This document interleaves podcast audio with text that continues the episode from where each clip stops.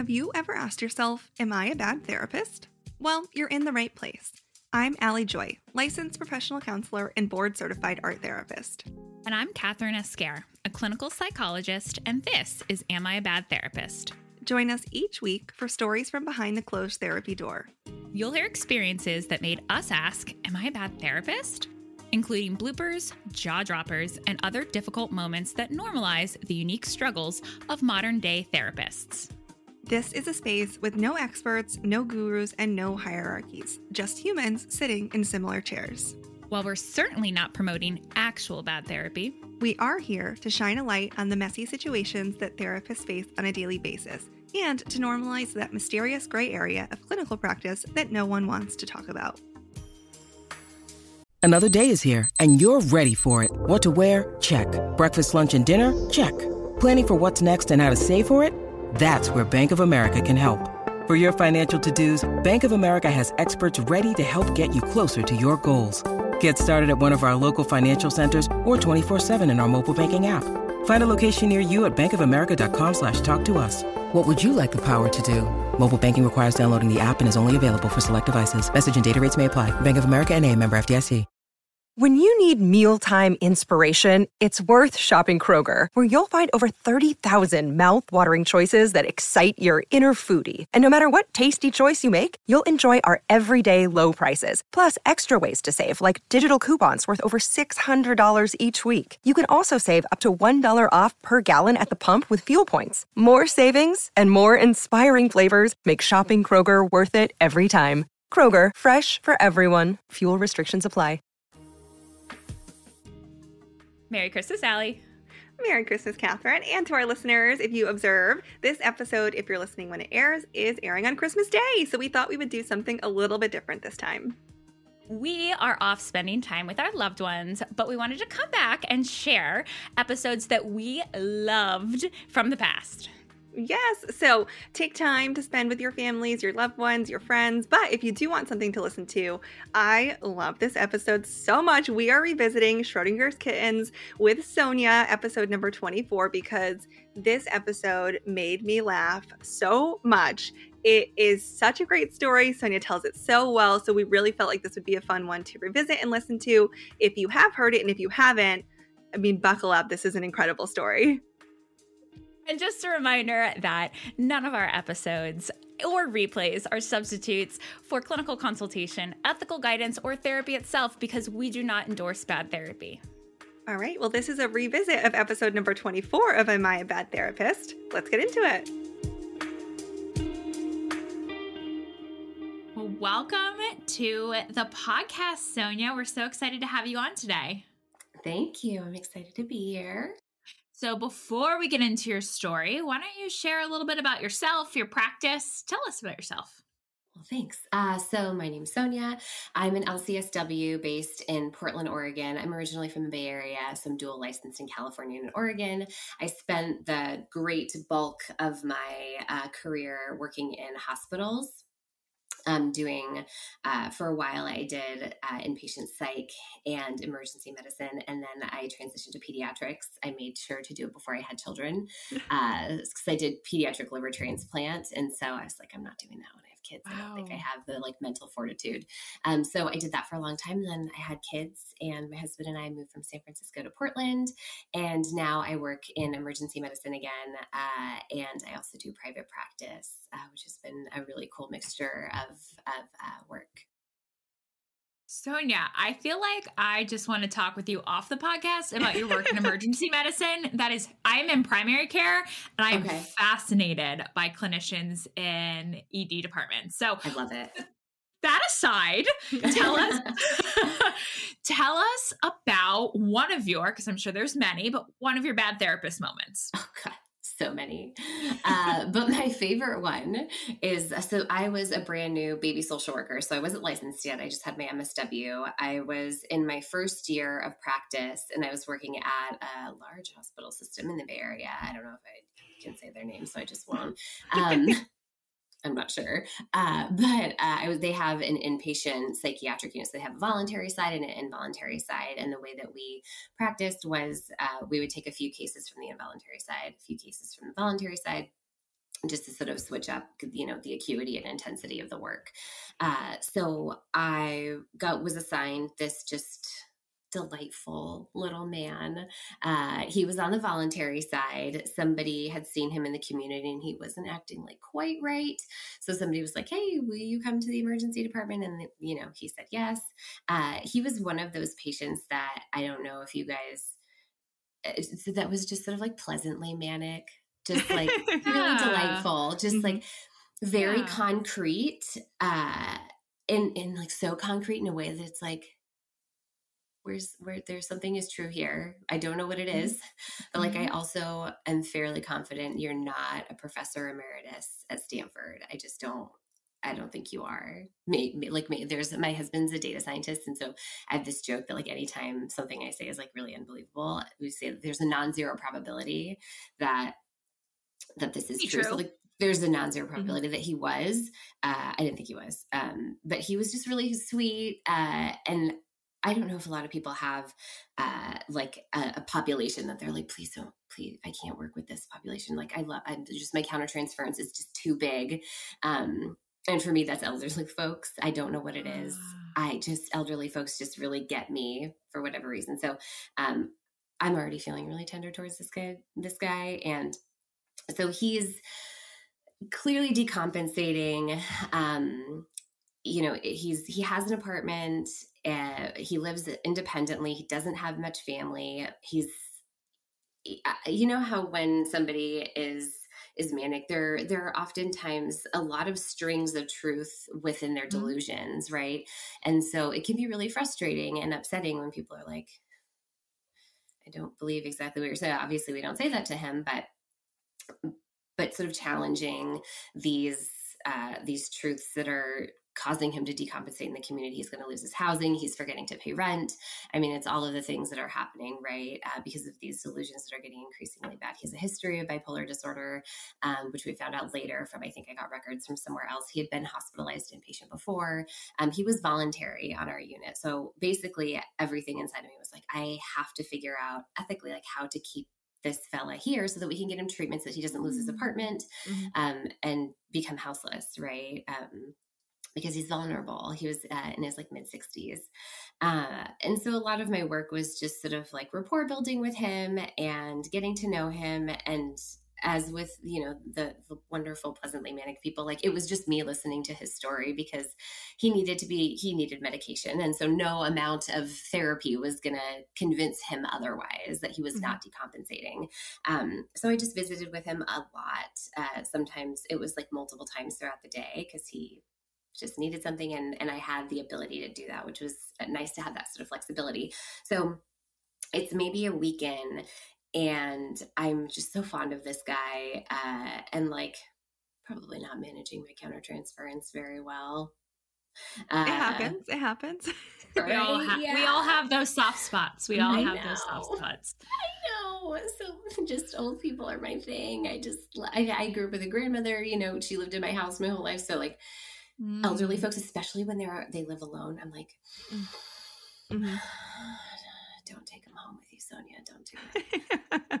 you can't. You can't do it. So, um, he had been there for like a couple of days maybe and he's like i have to go he just gets this itch he's like i'm leaving and i was like no no no no no you're still so sick you need you like please stay you know i'm trying to talk to him through saying he's got all of these random things like i got a class to teach and you know i have to do this and i'm like yeah like can i write you a work letter like i will do anything right mm-hmm. um because this delusion problem is solving. not resolving. Yeah, mm-hmm. yeah. Mm-hmm. Trying to problem solve with him to get him to to be able to comfortably stay here. And so he goes, Well, I have kittens at home. And I was like, Excuse me, what did you just say to me? Oh no. He's like, I've got three kittens at my apartment. And I was like, Oh gosh. Okay. So you know, and and I'm, you know, I'm new social worker and I'm like, I can solve any problem. I can do this, figure it out.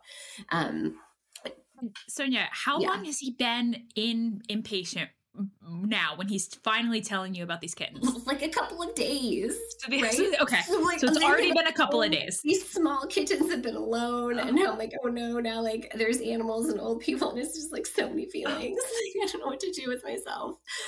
So I go back to my office and I was like, what am I gonna do about these goddamn kittens? Like, what am I? What am I gonna do? What am I gonna do? I was like, I can't. This guy, like, he's not holdable. He does not meet criteria for any any sort of hold. You know, I try to be really super intentional about you know how we do holds. Um, and like not violating people's you know autonomy but also like keeping them safe and it's such a fine line it's really difficult right um to sort of make that call or like be a part of making that call whether we hold you know hold somebody. Um so i was like i just don't think he meets criteria. He has housing. He's got some amount of insight. He can meet his you know basic needs. He can eat. He can you know shower all that stuff so it's like i can't i can't hold him here and so I get this idea, and I was like, there are some like animal organizations that will like take people's pets when they're in the hospital. Ah, Um, it's a really super cool service. Uh, it doesn't exist in all cities, but it does exist in a lot of like larger cities. So I was like, okay, I'm going to call. I think it was like uh, so. This we were. I was working in Palo Alto at the time, and he lived in East Palo Alto. Um, which, if you're familiar with like Palo Alto in general, like it's like the sort of uh the line between like impoverished area really challenging like food deserts all the things is just like right over a bridge. I mean it's ridiculous. Then you get into palo alto. And so uh, you know he lives in an area that's not super safe but you know it's his space. And so i was like there's got to be something in palo alto. These people are super rich. I just know there's something, right? So I call around and so finally I get an organization. They're like, yeah, we would love to to take these kittens while this person and you know I get his permission, of course. I was like, if I can find somebody to take care of the kittens, is that okay? Like not really and then I'm not thinking through the like actual logistics of how I'm going to do this. And so at one point I call my boss and I was like, hey, so I want to do this thing, but I don't know if I'm supposed to. yeah. And he's like, Is it legal? And I was like, I think so. I mean, I've got permission. And he's like, I don't want to know what it is. If you think it's not, if you think it's legal, just like don't tell me. Which, like, in retrospect, he probably should not have done.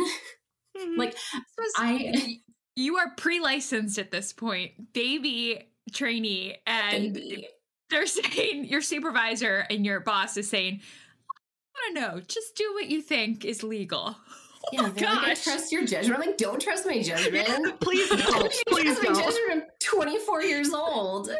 I just got out of grad school. Um, I'm not trustworthy. I don't even. I even sometimes know how I'm doing this work. Like, who's allowing me to do this? I trust your judgment. Please don't. That's Oh, got me. my That me. judgment. No, like I I do group supervision and like I trust my CSWA's judgment and I I somebody, I wonder if they'll ever listen to this. I don't know. I didn't tell them I was doing it. Like I trust their judgment to an extent, but like they're also like under my license. So like if they screw up really badly, it comes back to me, right? Um and but but like if one of them came to me and was like, "Hey, I want to do something, but like I'm not sure if it's legal." I would never be like, I trust your judgment. That's fine. I'd be like, you t- get to my office now. Tell me everything you want to do, and I will say yes or no. Yes. Like, Yes. and, and, you know, I'll, I'll I'll guide you through it and be like, hey, Mhm. do you think that that's right, the right thing decision? So, um, I was like, great, and you know, I'm an only child, so basically, I'm like, God, my, I'm like, don't have very many boundaries growing up. I was like, yeah, this checks out. Um, so I'm like, great, I've got permission.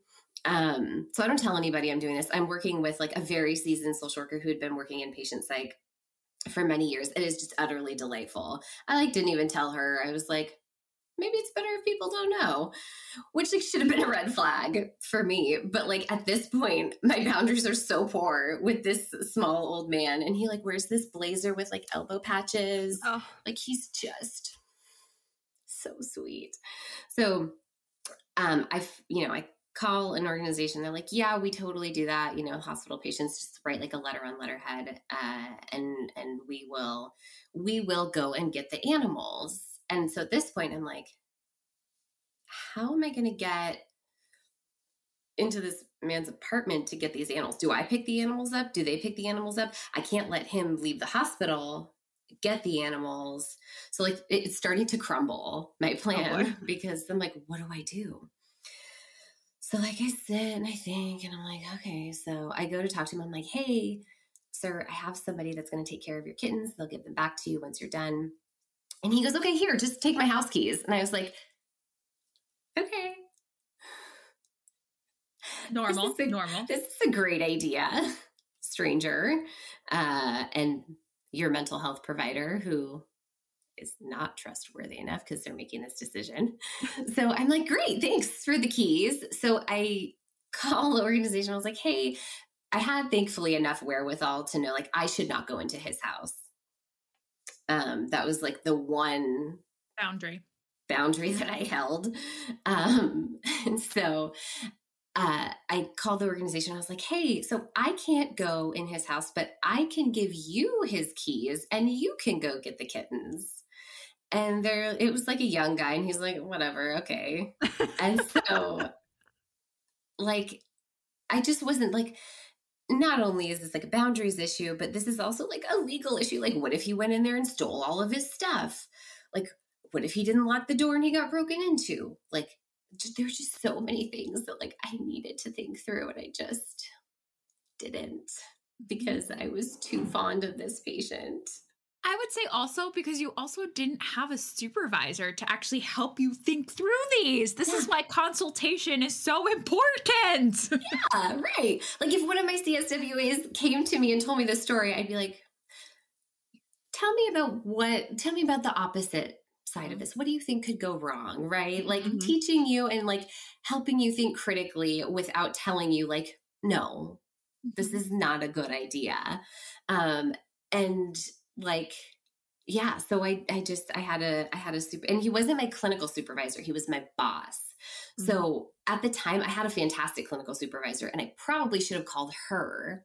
I don't know if I did. I don't remember. This is 10 years ago. So I don't know if I did and she didn't answer or I just called my boss. I don't remember. Um, but I have a feeling that she probably would have been like, no, that's not a good idea. Here's like why, you know.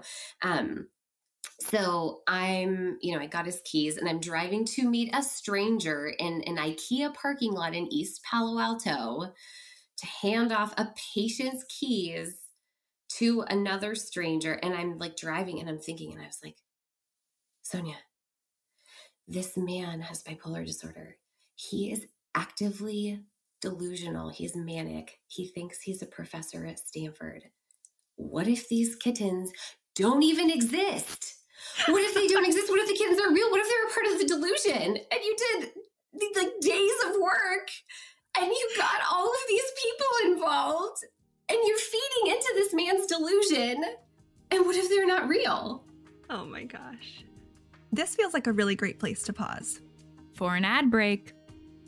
Since you're here, we're going to assume that you already like learning from other people. And if you want to take that a little bit deeper and a little further, you should join us on the network. The Therapist Network is actually where Allie and I met and formed this podcast, if you can believe it, several years ago. It is where we have our unfiltered, unhinged at times conversations about what being a therapist is like and the unique aspects that come up in our work. Yes, and we value the bad therapist community so much. It is such an incredible part of this podcast. And it just reminds me of the invaluable community that is the Therapist Network. And it's just a gift that keeps on giving. And you really should come join us on the Therapist Network. Thank you, Allie, for the shout out. That was a very nice endorsement. I think we can offer everyone listening a 30% off discount for your first subscription to the Therapist Network. So if you're a mental health clinician, use code BADTherapist to join us at thetherapist.network, and we hope to connect with you inside. Psst. Hey, listeners. It's Catherine here, and I'm coming to you today because Allie's not the best at bragging on herself. And I want to remind you all that she has an incredible resource available for free at our website, cccs.care. Allie's Creative Intervention Library is full of easy interventions that even non art therapist clinicians like me can use with clients of all ages. Every intervention has a list of materials, an entire process video where you watch Allie doing it, and a written description and steps so you can follow along at home. Plus, she even has a list of diagnoses that might find this creative intervention helpful. So, if you want to access a totally free library of interventions for when you feel stuck with clients, check out Allie's website, cccs.care, and sign up for free today. And now let's circle back to the show. Whoa. I so know. here you are. Here you are. One having such a soft spot for this client, wanting the best for him, and wanting the best for these kittens. So you are going through hoops and over building bridges and making connections and not seeking supervision, but doing it well. And you are going for these kittens. You are, you are saving these kittens and on your way to drop off your patient's house keys to a rescue organization, you finally, it dawns on you, this could be a delusion. This could be a delusion. What happens next? I just, I'm so committed at this point that I'm like, I'm halfway there physically mm-hmm. and like just emotionally at this point. You know, I'm like, I've committed to this story. Like, I'm like nearly just as delusional as my patient at this point. I need to have an evaluation afterwards. Um, and maybe just like rethink my career if I'm going to keep acting like this. Um, and so I go and I meet him. I meet this this young man in uh, in in the IKEA parking lot. And I'm like, here's his keys. There should be three kittens there. And he's like, okay, like what do I do after? And I was like, just like pick them up and take them to your organization and keep his keys. He's like, You want me to keep his house keys? And I was like, I don't have a better plan. I didn't think this through. I'm 24 and I don't know what I'm doing. And so I was like, just like keep them in like the kit, like just just keep the keys. Cause like how am I gonna meet back? Am I gonna meet back with him? Am I gonna get the keys back? I don't know what to do. And so he's like, okay, cool. So he goes to his apartment, or so I give him the keys, and I'm like, I did, did you, I did what I did. Did you tell this young man from the rescue organization that the kittens might not be real? Absolutely not. Okay. Absolutely not. I'm committed. I'm committed. I'm just like, why complicate things even more, you know? And explain having to explain everything, which would break HIPAA, actually. Yeah. I feel like I get it though. Like I feel like I can see how you got there because again, it's like you're having the soft spot for this patient, but then the kittens, I feel like that just triggers some sort of like that nurturing, yes. like I can't let these kittens die. I would think right. the same thing. I would not be able to stand myself if something happened to the kittens and you're just like rolling with it. So yeah. I 100% see why mm-hmm. their existence did not cross your mind until you were almost there. Because I feel like I would have done the same thing. That's super helpful. Thank you. That's really normalizing. Because as I tell this story more, I'm like really rethinking. Just I'm like, what did what else did I do that year? That was you're just so like, yeah, you're so wrapped up in it. Like it makes yeah. sense looking back. Like, oh my gosh, how did I not see this? But when you're in that moment of just like making the calls, trying to get things done, like I get it. Hindsight always makes us feel like we made the worst choices, but when you're in it, mm-hmm. it you don't think of it.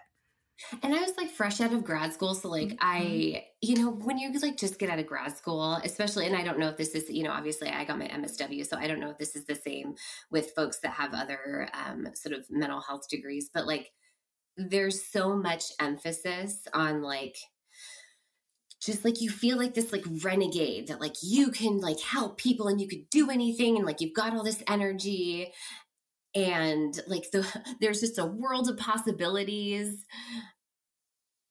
You're just very idealistic. Mm-hmm, that's the word like the the the weight and like the world of like mental health and like the system and just seeing like you know injustices just like has not come crashing down on you yet. And like just seeing like profound suffering has not really like it just hasn't worn on you to be like oh i should think about things more. Mm-hmm. um you're just like yeah i can do I this. think i think your story also highlights for me the shift like when we go into grad school, our scripts for how to help people come from our friends and family. Like we are used to helping our friends and family. We're not used to helping people in a professional fashion. So when That's we really go to grad point. school and when we graduate, we go into a helping profession some of us still using those scripts of how to help friends and family and we have to relearn how to help people professionally with these boundaries that probably wouldn't exist if your mother was in the hospital and she had three kittens at home right, Right. So i think it's a really natural thing and i think a lot of you know uh, what is it early career professionals or those of us in graduate school or still in supervision can relate to you can't help your clients the same way or to the same extent that you would help friends or family and having those two different scripts in your life Allie, i'm looking at you how to help friends and Mhm. family and then how to help clients is very different and it it, it is an adjustment period um Um, which i it sounds like this was a this might have been a turning po- point for you to recognize that difference That's such a good point. I've never thought about it like that. That like we have been like we want to go into helping profession because there's something innate in us that mm-hmm. like we want to help, but we've been helping people that are our friends and family. That's such a that's just such a great point. And then it's so funny because then now we think about it, and now as therapists, we're like, no, now I'm going to help my clients, and it's not even appropriate for me to do like these sorts of interventions with my friends and family now because I'm a trained Mhm. professional, and Yeah. now I know that that's not a good idea. It's just gosh, it's just it's such a like switch the way we have to sort of switch yeah our brains on and off and like who we are versus like you know sort of what's appropriate Mhm. it's just it yeah it's just it's really fascinating that's such a great point i just So yeah, I can see it. You were going into this. This is normal. I would totally do this for any of my friends and family. So why wouldn't I do it for a client? I see that slippery slope. I can absolutely, and I can. I have so many stories from my early career that I can absolutely relate to with this. Mhm. oh, thank you that's really Yeah. helpful to hear So you, so we're at the point where you have handed off the keys. We still don't know if the kittens exist. Dying to know if the kittens exist. Do they exist? What happened next? so they exist all Oh, three of them kittens thank god these kittens exist they are alive Oh, they're good. not they i mean because that was another thing i was like am i sending this this young person in and there's just gonna be like dead kittens all over Oh the my place gosh. Like, what's hap- what is what am i doing? What am i like what am i doing to everybody? And so yes thank goodness they exist. Um he picks them up. The uh the he ended up this this particular client ended up staying for a really long time. He ended up staying for weeks. He was just so like he sort of hit that point where like the meds started working and he started realizing like oh i've been i've been sick for a long time. And then he really decompensated. So they were those the organization is actually they would call me every day. They're really mad at me. They're like is he out of the hospital yet? I'm like no. They're like is there anybody else that can take these kittens? And i was like no. Call me back later. Like it, i felt so but they were like we usually don't keep animals this long. And i was like just like me you're fully committed here. Yeah. we've No all made choices. We've all made choices here.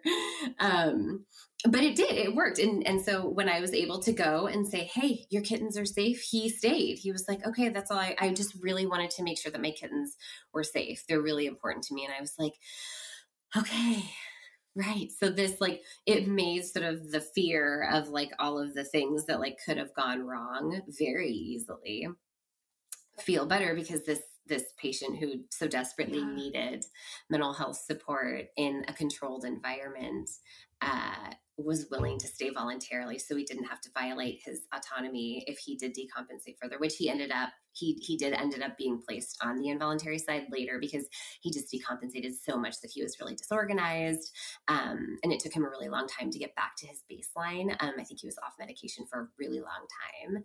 Uh, so I'm I'm glad he stayed because you know had had I not had zero boundaries and not like been like okay go take care of your kittens he he likely would have ended up you know houseless um also with kittens um you know not with his meds you know no income all that kind of stuff. So uh so yes thank goodness they existed and yes he did stay and he got treatment. Yeah I can't help but think, like, I wonder if there are some like wild stories from work podcast where the guy who picked up the kittens is like, one time at work, I had this lady call me. right, yeah. And like, I don't know, like his apartment was probably in shambles, right? Like, just. We need to follow up with the rescue volunteer. We need to make sure he's okay. Like they this probably is the don't. story he tells. It probably is. They probably don't even do this anymore because they're like, this girl left these kittens here for like weeks, and I think it was. I think he was there for like like six weeks or something. I mean, he was inpatient for a long time. Mhm. Um, so I probably ruined it for everybody else, but But he my did. little professor stayed. and he was he a professor? No, that, he was not. No, That was a delusion. Okay. that was a delusion. And- yeah. He did end up picking up the kittens when he was discharged, I would assume. Yeah. So like everyone was reunited. This I mean, was a his happy keys were there, so he had yeah, to. his, key, his keys were there. He had to get inside of his house. Um, so he went and he picked up his kittens and his keys, and I never saw him again. So I'd have to assume he kept taking his medication and and stayed better. I hope so. Everybody, yeah, turned out fine. But like this, also like I'm saying this, like assuming my CSWAs are going to listen. This is also not a reason to do this like just because it worked out well does not mean that like it it like there that like a hundred other things couldn't have gone wrong Mhm. um there were probably other ways i could have done this in like a more controlled way where I- and i don't know i guess but i don't know yeah the way i did it just kind of like on my own not really telling anybody or having any accountability was like certainly not the way to go about it. Um even like just like a it's like a hospital liability like hospital legal would have probably been like absolutely not. Mhm. also you're on probation you can't even if you're thinking this even you can't you can't even think like that. Stop it. So yeah Well, I feel like you kind of answered the question that we always ask, but we're going to say it anyways. But so we always ask our guests, like, if someone found themselves in this situation, a clinician, new or seasoned, regardless, what would you say to them? Again, sounds like you gave us a bit, but anything else you would add of like, what should they do if they find themselves in something like this?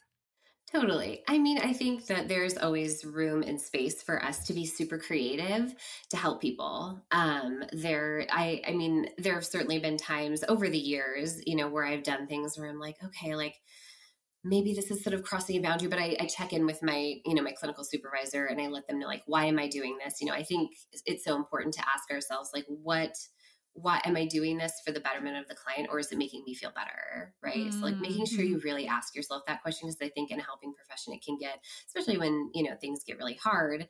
Um, you know, asking yourself, like, am I trying to make myself feel better and like like make like kind of like make myself feel like I'm doing these things because this work is so hard and so visceral that like I want to feel good or am I doing this because it really is the best thing for the patient or the client um and so yeah if somebody found themselves in a similar situation i think i would probably just say like hey like let's tease out all the things that like could go wrong and let's try and find a way to do this that is that that's really more protective for you and your license and for this patient right? Like like we want to protect we like there's a lot that's out of our control here and we can only do what we can do. Um so let's tease this out a little bit better and figure out a way to do it with within like a more controlled way if that makes sense Mhm. Helpful. Yeah. yeah And you definitely should not have had to do this on your own. Mhm. Getting that consultation and supervision, even if you still, with consultation and supervision, chose to do the same thing, you at least wouldn't have been in it alone. Right. Yes, that that's so much of it, and I do have to own part of it that I think um, that that was certainly a part of it's. It's still a part of my personality. I just have more insight now because I'm Yeah. 35 and I've been doing this for 10 years. Um, but I think I do think part of it was me just being like, I'm going to do this because it's what Mhm. I want to do, and I think it's right. Like when I called my boss, he should not have been like, "Don't tell me the details. I trust your judgment." And I could have like asked even like one of my like colleagues, but I was like, mm-hmm. if somebody tells me no, I don't want to hear it. So I got a yes from my boss, and I'm not going to tell anybody anymore. Mm-hmm. So like, I think it was a conscious, like, uh, if I'm looking back and really trying to be insightful, it was a conscious like, I probably shouldn't be doing this, but I'm I'm gonna do it anyways. I, it was a failure of your boss, uh, fully. Like you did go, and and your the Right. response you got was, "Sure, go ahead, but I don't want to be in it with you." And so, Mm. of course, you're going to proceed without telling anyone because yeah, was the I got one yes. That's all I need. Yeah, yeah. Yeah, Again, I you, got one yes. you probably shouldn't tell people about this, right? right yeah exactly and like that's so not like that's just I mean, anytime any of my like supervisees are having like a really difficult, like I've like they've brought me emails and been like, "Can you read this email over?" They've, you know, we're we are in it together because Mhm. that's what they need, right? Mhm. They need somebody to help guide them and help say like, "Hey, you know, I, I hear like you want to do this for X reason. I think that that's really amazing." And this this is about this is a boundary that you're that you maybe need to toe a little bit like closer right um because the way that we build boundaries and the way that we build our confidence and our ability to sort of problem solve is so dependent on the supervision that we get right Mhm. and i was lucky that you know of course after the situation that i had some really amazing supervisors that like i still in my mind quote today that i'm like okay like what would they say? You know, what would Beth have said to me, you know, had I brought this to her? I, she wasn't my supervisor at the time, but she was one of my favorite supervisors. Um, you know, just in a way that's like really reflective and supportive and not like shaming, you know, new Mhm. clinicians for wanting to be bright and and renegade esque and and do all of these things, not dampening that light, but also saying like, hey, at the end of the day, like you there there is an element of having to protect yourself. Um because you want to keep practicing and you can't keep practicing if you get your license suspended, right? For inappropriate behavior. Like somebody has to teach you how to think like that because you're not, I, at least I wasn't like right out of grad school. I was just thinking like, I'm going to do all the things. Mhm. Um, and it's fine. Um, but that's not always the best way to think. So yeah. Well, this is a message I feel like, again, we're talking about kittens and all this, but I feel like it, it does apply. like still can be so applicable. And we're so grateful for you sharing this story. Um, but if people want to connect with you outside of the podcast, where can they find you? Uh, so my I have a website. It says, oh my gosh, soniapdx.com. Oh my gosh, this, I hope you guys can edit this. What's my website? I we'll link it in the show notes. I just I just started. And it's PDX Sonia. That's what it is. It's pdxsonia.com. I just made my own website because I've always worked for a hospital, so I never had to have like anything. yeah. Um, but when I started doing private practice, uh, I was like, oh, I have to have a website. It's pdxsonia.com. Perfect. We will absolutely link that for anyone interested in getting in touch with Sonia. Thanks. Perfect. This well, is again, thank you so much for sharing your story. Thanks for having me. It was so fun. And that's it. The OG bad therapists, Allie and Kathryn, are signing off for this week. Make sure to subscribe and leave us a review.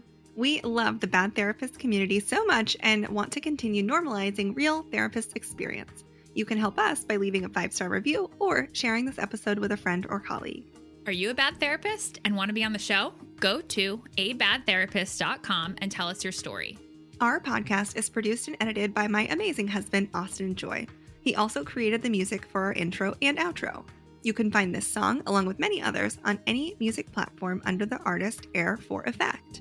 And if you're a bad therapist starting your own podcast, contact Austin for his full suite of podcast and sound production services. You can find him on Instagram at Air for Effect. And if you've experienced an actual bad therapist, contact your state health department or head over to stopbadtherapy.com for more information. And if you've liked this episode, we've got plenty more. Yeah, over 50 therapist stories ready for you to binge if you can't wait for our newest episode next Monday.